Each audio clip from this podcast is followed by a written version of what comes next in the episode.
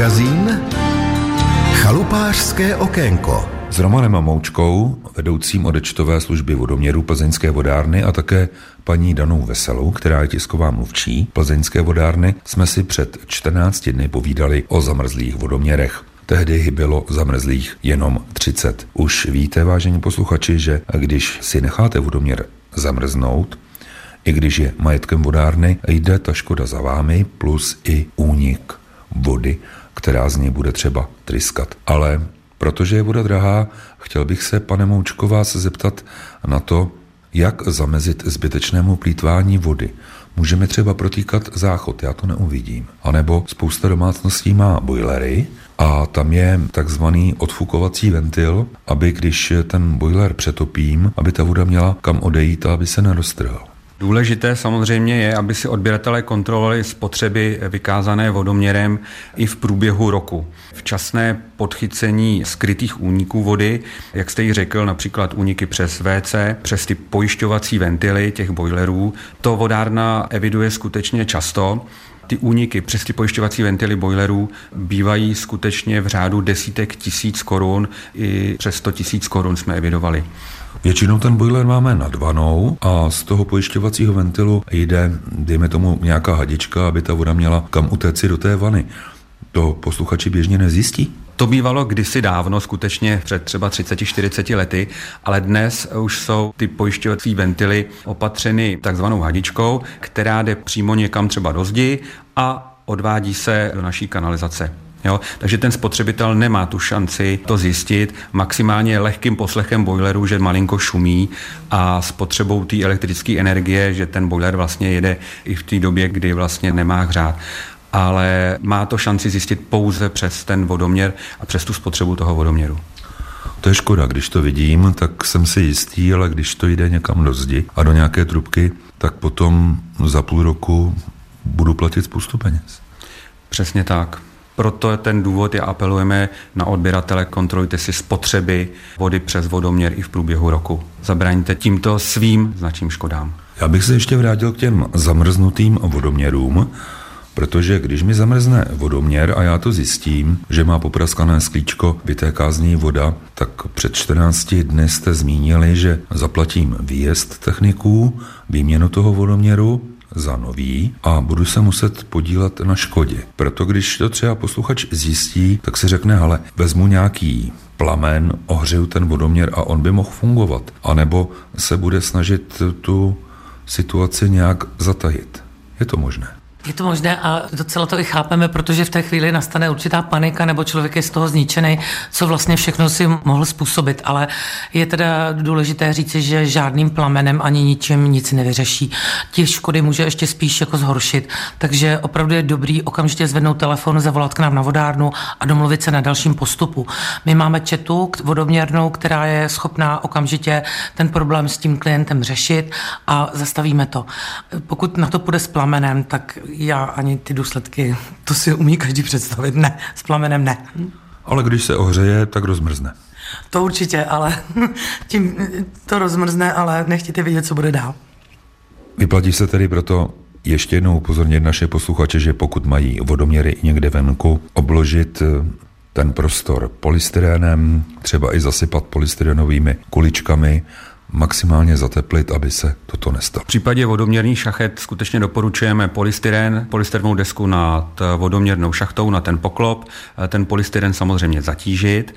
V případě, že vodoměr je osazen v nezámrzné hloubce, která je cca 1,3 metru, tak eh, nemusí úplně striktně obalovat ten vodoměr v té vodoměrné šachtě ale v případě, že ta hloubka je menší, ale neměla by být, ale pokud by byla, tak pak eh, nějakou izolační hmotou obalit i ten vodoměr v vodoměrné šachtě.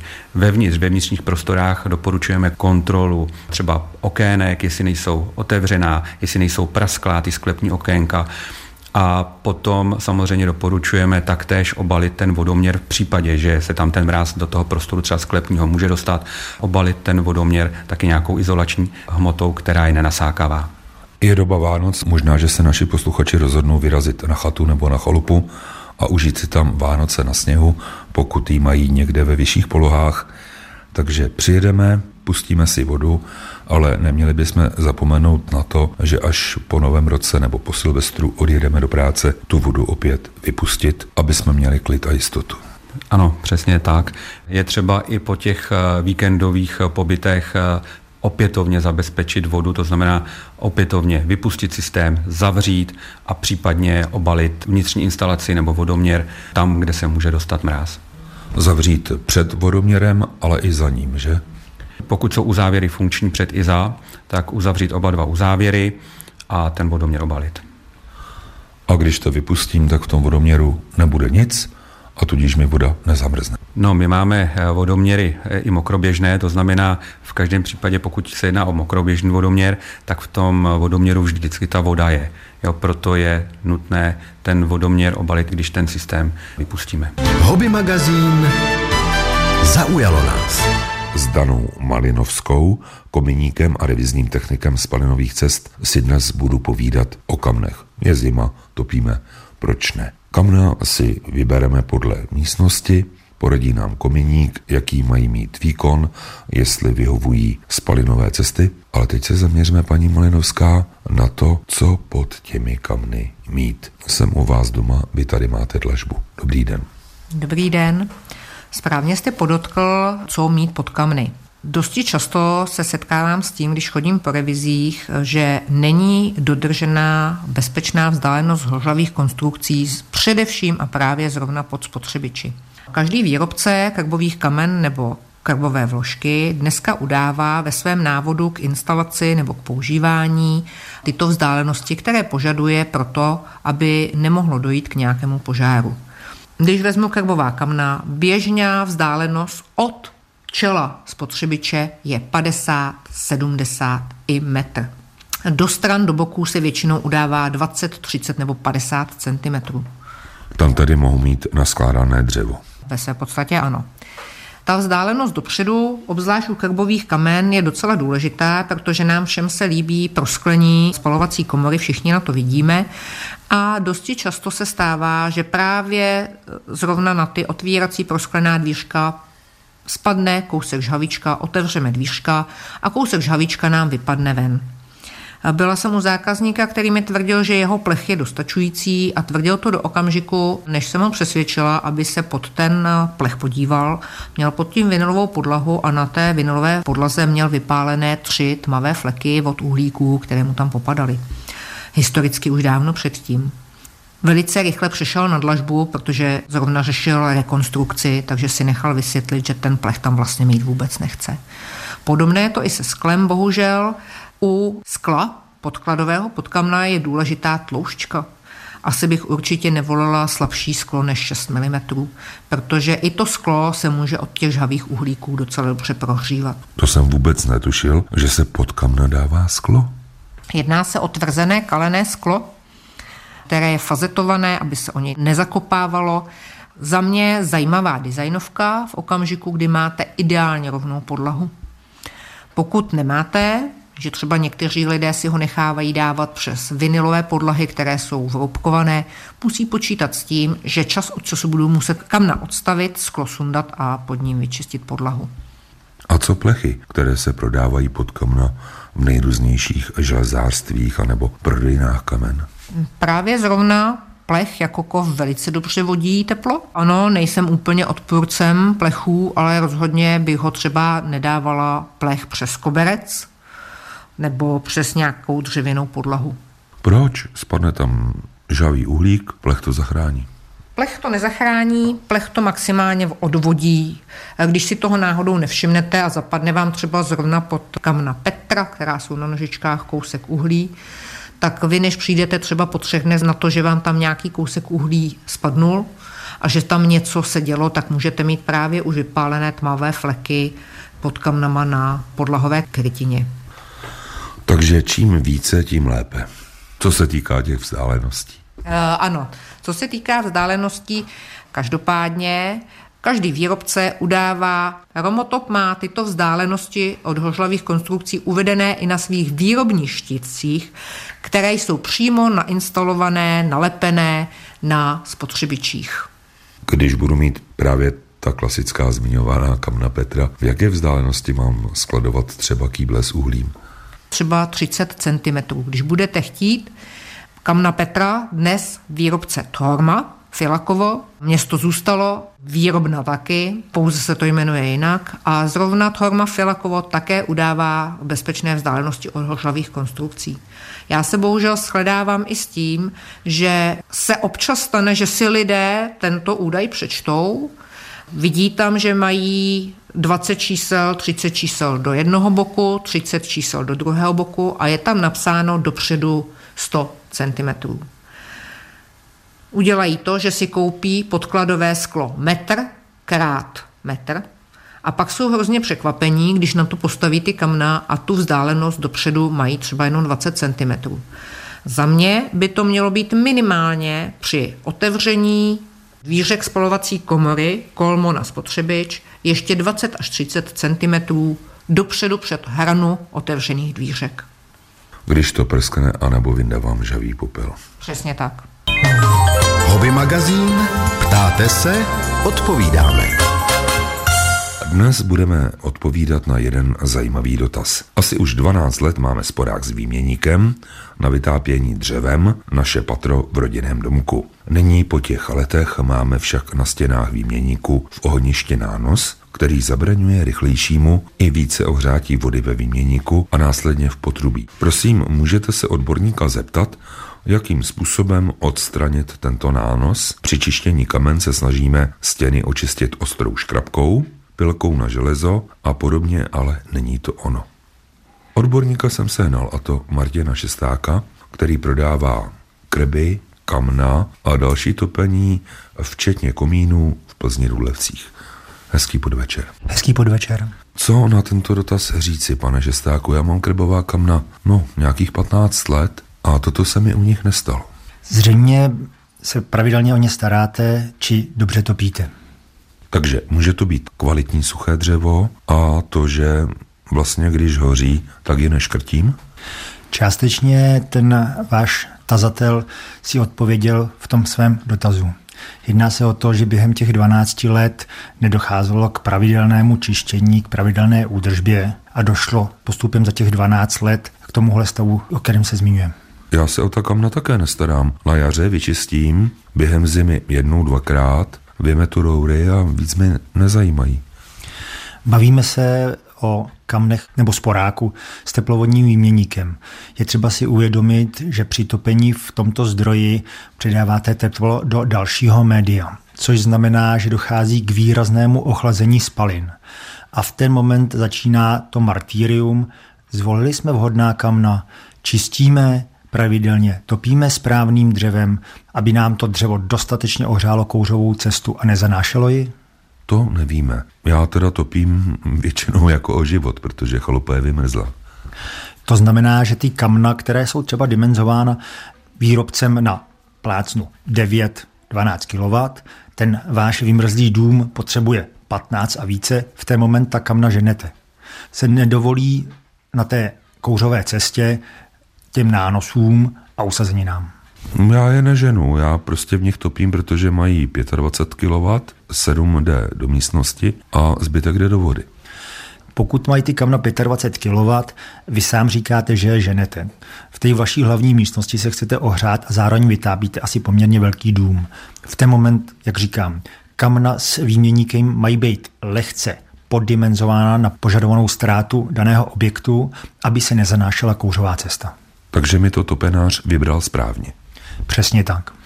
Mám tedy i správný komín a jsem v pohodě, ale co poradíme našim posluchačům? Já jsem se díval na internet, prodávají se nejrůznější přípravky, které se při hoření kamen hodí do ohně a oni de facto saze, které jsou v komínu a ve spalinových cestách v uvozovkách vysuší, ty spadnou do výběrové šachty nebo do kamen a je po problému. Přesně tak. V dnešní době existují různé výrobky, ať jsou to čistící polena, sazínci, komíníčci. Je to vlastně to, co dělávali naše babičky, když si oloupali brambory, hodili bramborové šlubky do topeniště a při spalování docházelo k tomu, že vlastně odcházeli a čistili se ty saze a nánosy. Jsou opravdu ti pomocníci tak učení jako ty bramborové slupky. pomocníci v podobě těch polen nebo sazínků jsou obdobně účinné jako ty bramborové šlupky. Samozřejmě nesmíme dojít do toho stavu, kdy tam dochází k nánosu dechtu a dalších silných uzazenin. Ale co s tím výměníkem, pane Šestáku? Mají ho naši posluchači něčím polít, aby se, dejme tomu, ten dét a ty nánosy na něm rozpustili a potom očkrábat, anebo je nějaká jiná rada, jak to udělat, aby ten výměník na teplou vodu byl zase jako nový? Po poradě s komníky jsme se shodli na tom názoru, nejlepší je to čistit za tepla. Roztopit ten sporák, nechat ho vychladnout do té podoby, kdy můžeme se dostat k těm dílům a kdy ta inkrustace na stěnách toho zdroje se dá škrabat lépe než rozhodně za suchého stavu. Za suchého stavu by mělo dojít k tomu, co jste zmínil vy, kdy to očistíte košťátkem nebo nějakým drátěným kartáčem. To se ale mohou popálit. Jsou to důchodci. Samozřejmě je třeba dbát na to, na všech bezpečnostních pokynů. Rozhodně nepoužívat různé chemikálie, protože nahromaděné výpary by mohly způsobit nepříjemný výbuch. V případě toho čištění je možné se i obrátit na kvalitního komíníka, který neskontroluje jenom komín, ale zkontroluje i zdroj.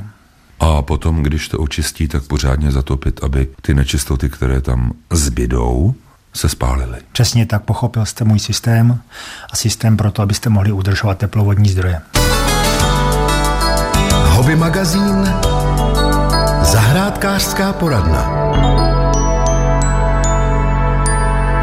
Štědrý den už pomalu, ale jistě klepe na dveře a proto se o vánoční tematice dnes budu bavit s plzeňským zahradníkem Přemyslem Písařem. Některé domácnosti už mají nastrojený stromeček, Některé to čeká až toho 24. prosince. Je napečeno, možná i trochu navařeno nebo naloženo, ale co dál, pane písaři? Co můžeme dělat?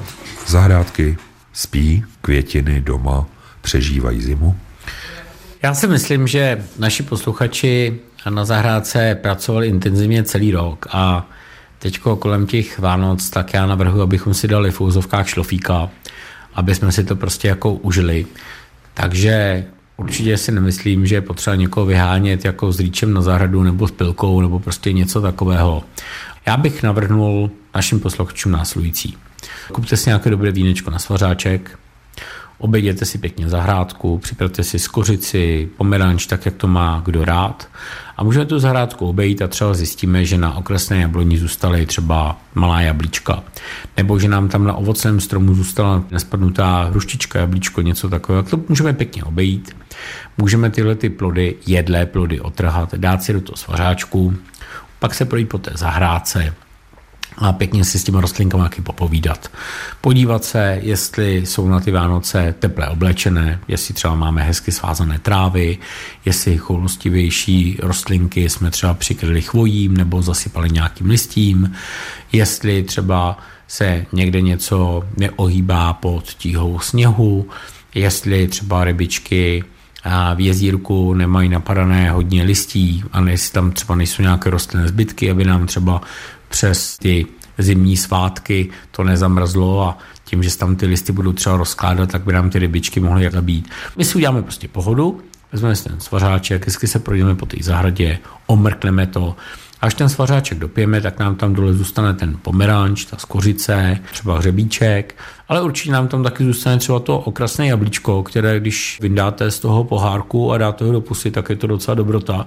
Takže myslím, že po té zahradě se takovým způsobem určitě dá projídat a dá se to trošičku uh, užít. A zrovna tak, uh, já mám třeba jakoby velmi rád, když o těch vánočních svácích, tak si uděláte na té ohníček, jako pečete si prostě busta, nebo zakrojíte úzený, nebo já vím, třeba děti si rádi opečou marshmallow, samozřejmě každý to má jako úplně jinak, ale myslím si, že pár takhle strávených chvil, kdy teda na té zahradě jste, že si to užíváte a kdy vlastně nemusíte vůbec nic dělat a jenom tam prostě jste. Nebo třeba někdo bydlí mimo město, mimo světelný smog, tak já za sebe mám velmi rád i v zimě na terasu sednout a koukat jenom třeba na vynoční oblohu a trošku si to vánočně u toho užít, tak za mě je to něco, co si určitě zasloužíme. Ať se vám to hezky vydaří. Hobby magazín Náš tip Štědrý den už klepe na dveře, proč si tedy neudělat pohodu, ale pohodu v pravém slova smyslu. aby nám domácnost nehořela, nehořel komín, nehořel stromeček a právě o tom všem si budu dnes povídat s Tomášem Sislem z Institutu zdravého bydlení. Hezký podvečer. Dobrý podvečer, pane redaktore. V neděli rozsvítíme vánoční stromky, to je sice krásné, ale vánoční stromky dříve měly české svíčky, které byly chráněné, vyměnily se u nich žárovičky, nehořelo nic, no a dnes je nahradili svíčky z Číny. Na co si dávat pozor? Pokud se bavíme o voskových svíčkách, tak bychom si měli dát pozor právě na ten případ toho zahoření. Je to o tom zapálicí, patří to k té atmosféře eh, Vánoc, ale pak ji zase uhasit. Známe to z filmu. Já bych chtěl varovat před takovou tou módou těch posledních let, kdy se na trhu objevují americké a různé honosné svíčky, aromatické a jejich spalování nám přináší do domů velké množství rakovinotvorných škodlivin a není to prakticky zdravé, když se na to koukneme. Takové svíčky bychom měli pálit někde za oknem na terase, aby nám udělali takovou tu atmosféru venku, ale rozhodně ne v obýváku v době, kdy tam eh, sedíme všichni, kdy je tam hodně lidí a vlastně si ještě ubíráme kyslík. V případě, že se rozhodneme opravdu takhle si zažehnout tu atmosféru Vánoc, tak by jsem doporučil i pravidelně větrat. Jak to může někdo povolit? To už mohu v autě čuchat toluen, aby byl veselý. Pokud se budeme bavit eh, ne o psychotropních účinkách, ale o úrovni škodlivin, tak by to prakticky vyšlo na stejno. Bohužel. A u těch elektrických svíček Čína není pověsná tím, že by dělala bezpečné věci. Četl jsem spoustu článků o tom, že se vznítil stromeček právě s čínskými elektrickými svíčičkami. Tam je to pravidlo stejné jako u každého elektrického zařízení. Měli bychom dbát té opatrnosti už při nákupu. Číňané mají vlastně okupírovanou i značku toho našeho CE štítku, toho prohlášení o schodě. Říkají tomu akorát Čína Export, je tam akorát rozdíl mezi dvouma písmenkami a my nemáme ani šanci poznat, jestli je to CE štítek nebo značka pouze čínského výrobku. Doporučil bych sem nekupovat v poslední tržnici, koupit si nějaký prověřený výrobek od prověřené firmy a pak samozřejmě nepoužívat to po celou dobu 24 hodin denně, ale opravdu takovéhle věci zapnout do zásuvky pouze na tu hezkou chvíli, pouze na několik okamžiků, anebo využít třeba časovač do zásuvky, protože si myslím, že týká se to třeba venkovního osvětlení. Ono, to světlo z LED diod je mnohdy velmi bílé až jako do modrého spektra a není rozhodně příjemné pro nás ani pro náš život. Eh, my se pak eh, špatně i vyspíme díky tomu spektru toho světla a škodí to třeba i našim domácím mazlíčkům. Děti jsou na to velmi, velmi citlivé. Takže všeho s mírou, pane redaktore. S mírou mohu jít na pivo, toto neovlivním, ale důležité je všechno si ohlídat. A ohlídat si třeba i topeniště, pokud pojedeme na chatu nebo na chalupu a tam budeme topit v kamnech v krbu. Pokud se bavíme o vánoční adventní atmosféře, tak si myslím, že právě krb, krbová kamna, to je to, co dělá ten krásný advent více než nějaká svíčka, ten zvuk praskajícího dřeva, i ta vůně toho spalování je skvělá. A ta vůně toho svařáku na těch kamnech ta je ještě lepší. My bychom si ale měli říci, tak aby jsme drželi to dekorum toho našeho rozhovoru o tom, že mnozí z nás, ačkoliv nám to ukládá zákon, pozapomněli možná na to, aby si ten komín vyčistili. Já si vzpomínám na své dětství, kdy můj dědeček vždy od prvního adventu do tří králů pořád topil v krbu. Patřilo to k té rodinné atmosféře a myslím si, že mnoho z nás to tak má. Jsme často v práci, teďka začnou ty Vánoce, začnou vánoční svátky, zatopíme si v krbu a pak bychom asi na štědrý den špatně scháněli kominíka. Takže pokud máme ještě štětku, můžeme s ní protáhnout komín anebo kouřové cesty, eventuálně případně zítra koupit, ale co dál? Kominíka už neseženeme pokud nemáme šanci na to standardní mechanické čištění.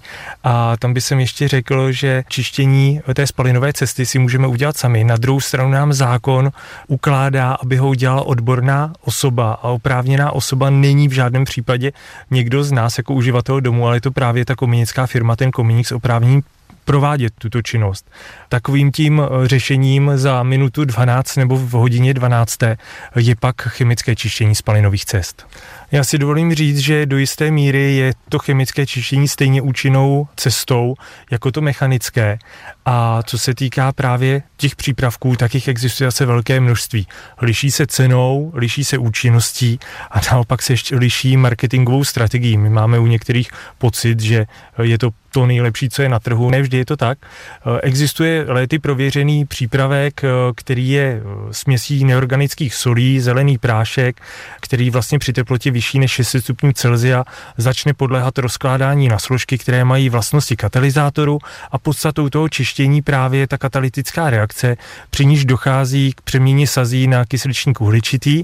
A vlastně e, nám v rámci tady toho přípravku stačí jedna vrchovatá žička na 3 až 6 kg paliva a právě toto slouží k dohoření a spalování sazí, těch organických látek a smol e, v každém místě e, ohniště, ať je to spalovací komora a částečně i komínové roury.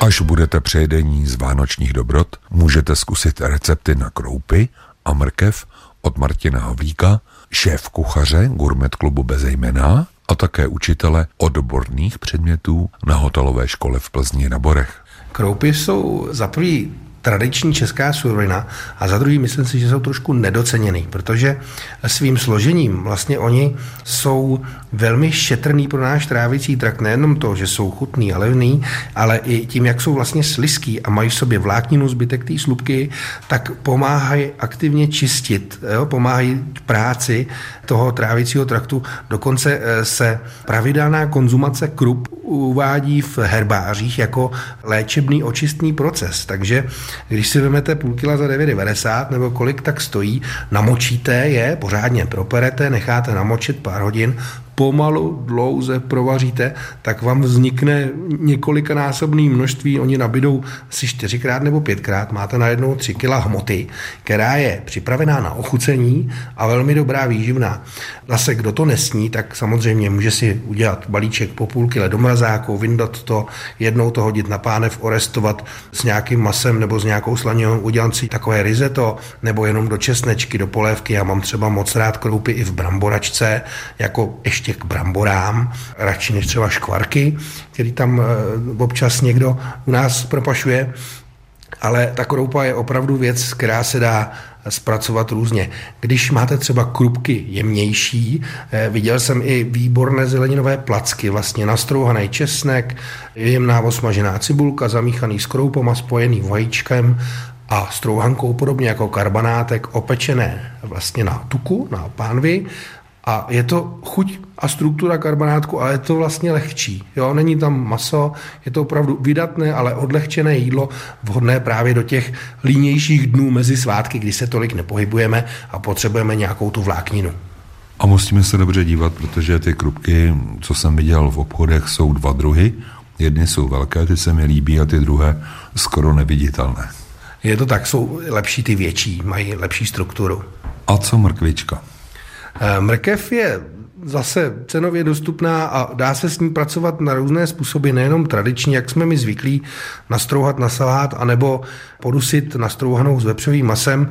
Já mám třeba rád do těchto měsíců zimních takový ostrý, myslím si, že je to ten recept od někať ze severní Afriky, je to nastrouhaná mrkev, je tam trochu čili, citronová šťáva a olivový olej, nebo můžete dát sezamový olej a česnek. Je to pálivý, je to hořký, je to prostě ostrý, ale je to osvěžící, úplně vás to protáhne. A nebo potom děláme eh, vlastně klasovanou karotku, kdy se nakrájí na takové větší kostky, my tomu říkáme na tuštičku, je takový jeden ze způsobů ušlechtilého krájení pomaličku ty kostky, tak dvou centimetrové, opékáte na másle od syrova, nevaří se předem.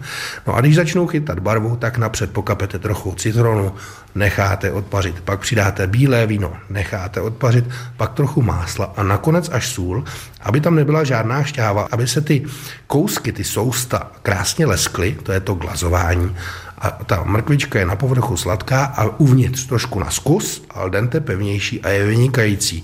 Je to prostě jiná struktura té mrkve.